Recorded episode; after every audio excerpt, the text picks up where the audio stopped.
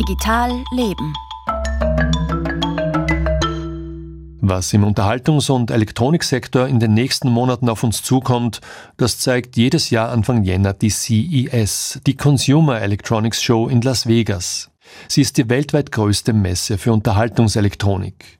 Auch Autos spielen seit einigen Jahren eine große Rolle bei dieser Show und seit neuestem natürlich auch das Thema künstliche Intelligenz. Es gibt kaum mehr ein Gerät, das nicht mit dem Etikett KI Inside aufpoliert wird. Manche sprechen deshalb schon von AI-Washing, das heißt KI als nicht immer eingelöstes Marketingversprechen. Mehr dazu von Nils Dams aus Las Vegas.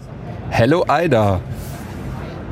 Der Volkswagen spricht bisher nur Englisch. Ida only speaks English at the moment. Ich sitze in einem VW ID7, eines der ersten VW-Autos überhaupt, das den KI-Chatbot ChatGPT eingebaut hat.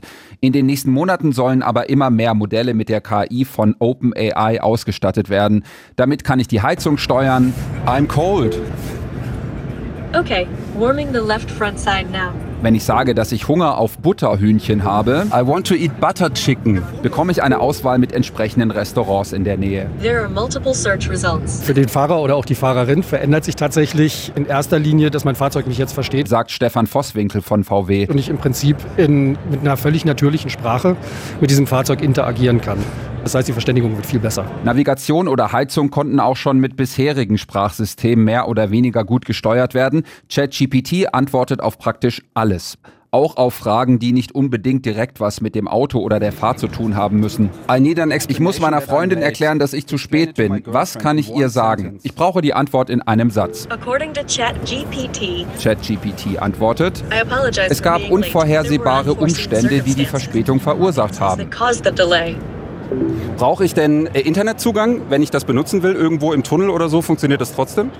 Nee, Auch Mercedes setzt auf virtuelle KI-Assistenten im Auto und testet auch ChatGPT, allerdings bisher nur in den USA. Mercedes-Technikchef Markus Schäfer. Es war eine einseitige Kommunikation von Mensch mit der Maschine. Aber der neue virtuelle Assistent ermöglicht einen Dialog. Artificial Intelligence for All. Künstliche Intelligenz für alle steht auf einem riesigen Plakat über den Messehallen in Las Vegas. KI ist überall auf der CES, nicht nur in Autos. Es gibt KI-gestützte Roboter, die Haustiere mit Futter versorgen. Eine Firma aus den USA entwickelt Brillen, die Untertitel in den Gläsern einblenden. Gedacht für Gehörlose, die damit in Echtzeit lesen können, was ein Gesprächspartner sagt. Okay, alles klar. Mein Fuß vibriert. Ich teste ein Produkt eines Startups. Okay, oh. Eine Art Hightech-Sandale mit eingebauten Motoren. Okay, das fühlt sich an, als würde ich jetzt über den Teppich Schlittschuh laufen. Man ist tatsächlich schneller. KI soll die Schuhe stabilisieren und dafür sorgen, dass ich nicht umkippe. Auffällig ist, dass auf der Messe sehr viele Firmen betonen, dass ihre Entwicklung von künstlicher Intelligenz unterstützt wird. Uh, and I think that's that's you know Das ist KI-Washing, sagt Jay Goldberg, Chef einer Beratungsfirma in der Tech-Industrie. You know. Plötzlich haben alle was mit KI. Die machen das, was sie vor einem Jahr auch schon gemacht haben, nennen es aber KI, They call it AI, obwohl es keinen Unterschied in der Funktionalität gibt. but there's no real difference in functionality. Der Grund sei klar, KI ist das große Thema und auch Investoren sind da sehr aufmerksam. Wenn now du gerade Investoren überzeugen willst, musst du was mit KI machen.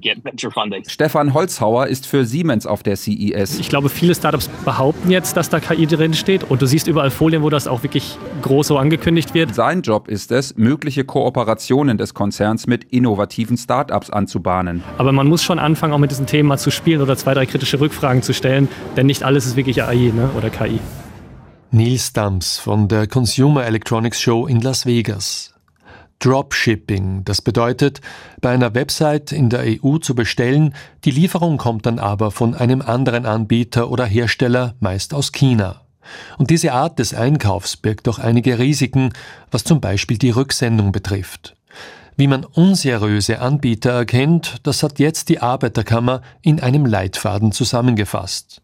Vorsicht ist etwa geboten, wenn Sie über Billigstangebote auf Social Media stolpern.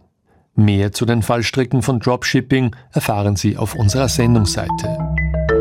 Das war Digital Leben mit Franz Zeller.